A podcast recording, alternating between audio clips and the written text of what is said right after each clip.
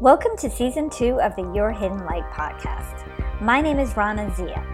I'm here with you to share stories and strategies to help you create your positive reality, especially during times of uncertainty. It's during times like these that we need regular reminders and guidance on how to tap into our higher power and stay aligned with what it is we truly want to create for ourselves and the world. Remember that within uncertainty is all possibility.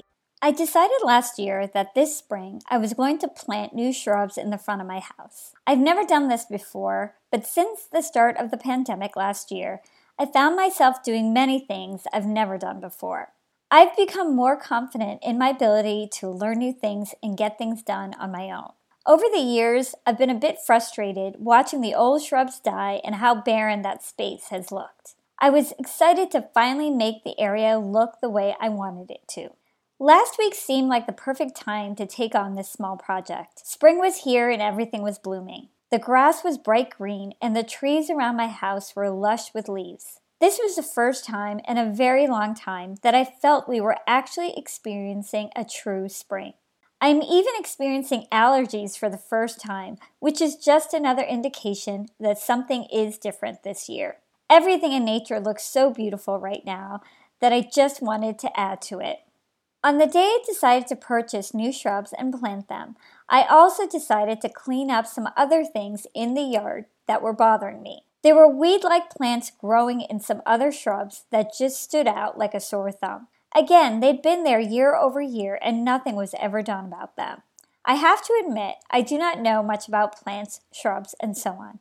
I spent most of my adult life living in apartments and condos in major cities. The house that I'm in now is my first house. I always considered myself a city girl until I moved out of the city eight years ago. Over the past years, I've enjoyed the peace of living around nature. I have even grown to love the trees that surround my house and neighborhood. I am calmed by the water that flows in the ravine across from my house. For the first time, this city girl understands how nature can be so healing. Not really knowing what I was doing, I climbed into the large area of low level shrubs. I don't even know what they're called. To pull out what I thought were weeds. But as you already know, it was poison ivy. Luckily, I had gloves on as well as a sweatshirt and sweatpants, so not much of my skin was exposed. The thought that this was poison ivy did cross my mind, but I was in a bit of denial because I was determined to finally get rid of these plants. As I was cutting them and pulling them out, I felt one of the branches skim across my neck. I thought for a moment, oh wow, I can't believe this just happened. I really hope nothing happens to me. Then I just forgot about the incident and moved on. I was proud of myself for cleaning up the mess in my yard.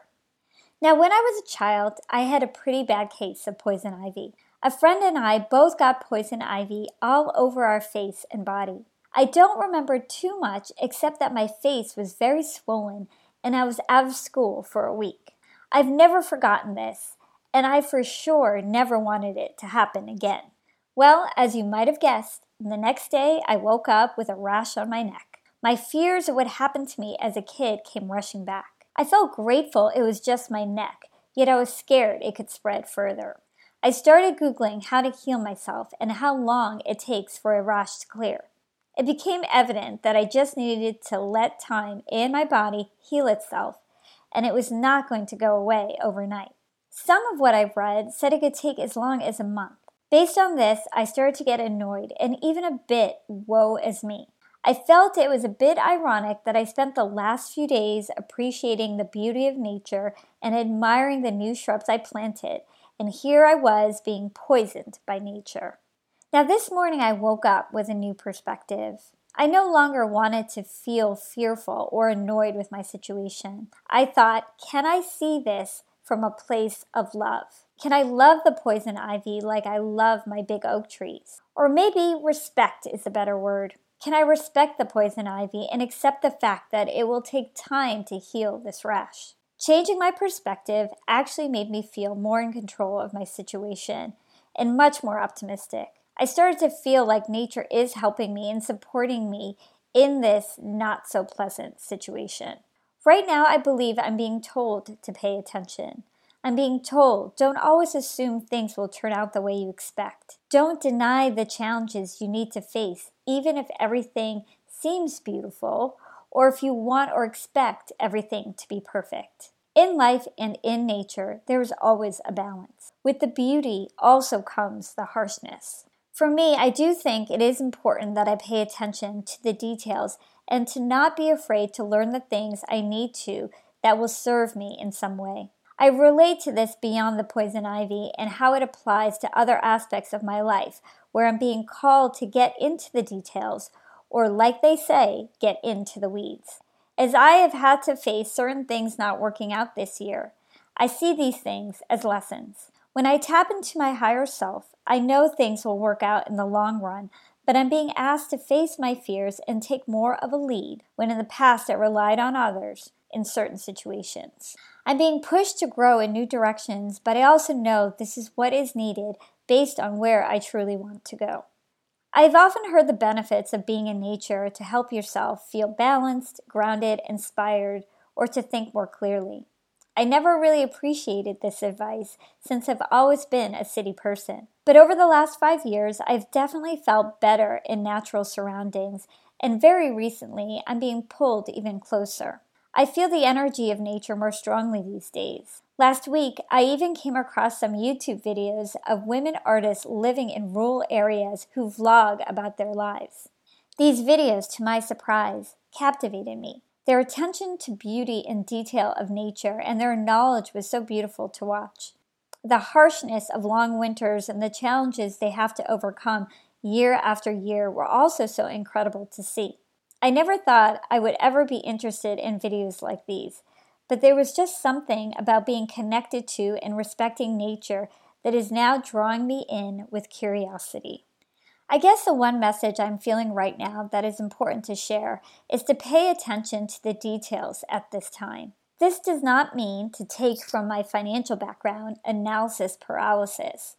This actually means to pay attention to the subtle details that you knowingly or unknowingly ignore or dismiss. Whether it's a sign telling you something is not for you, a feeling or knowing to take a chance or to do something, or a challenge that needs to be understood. See the subtle messages.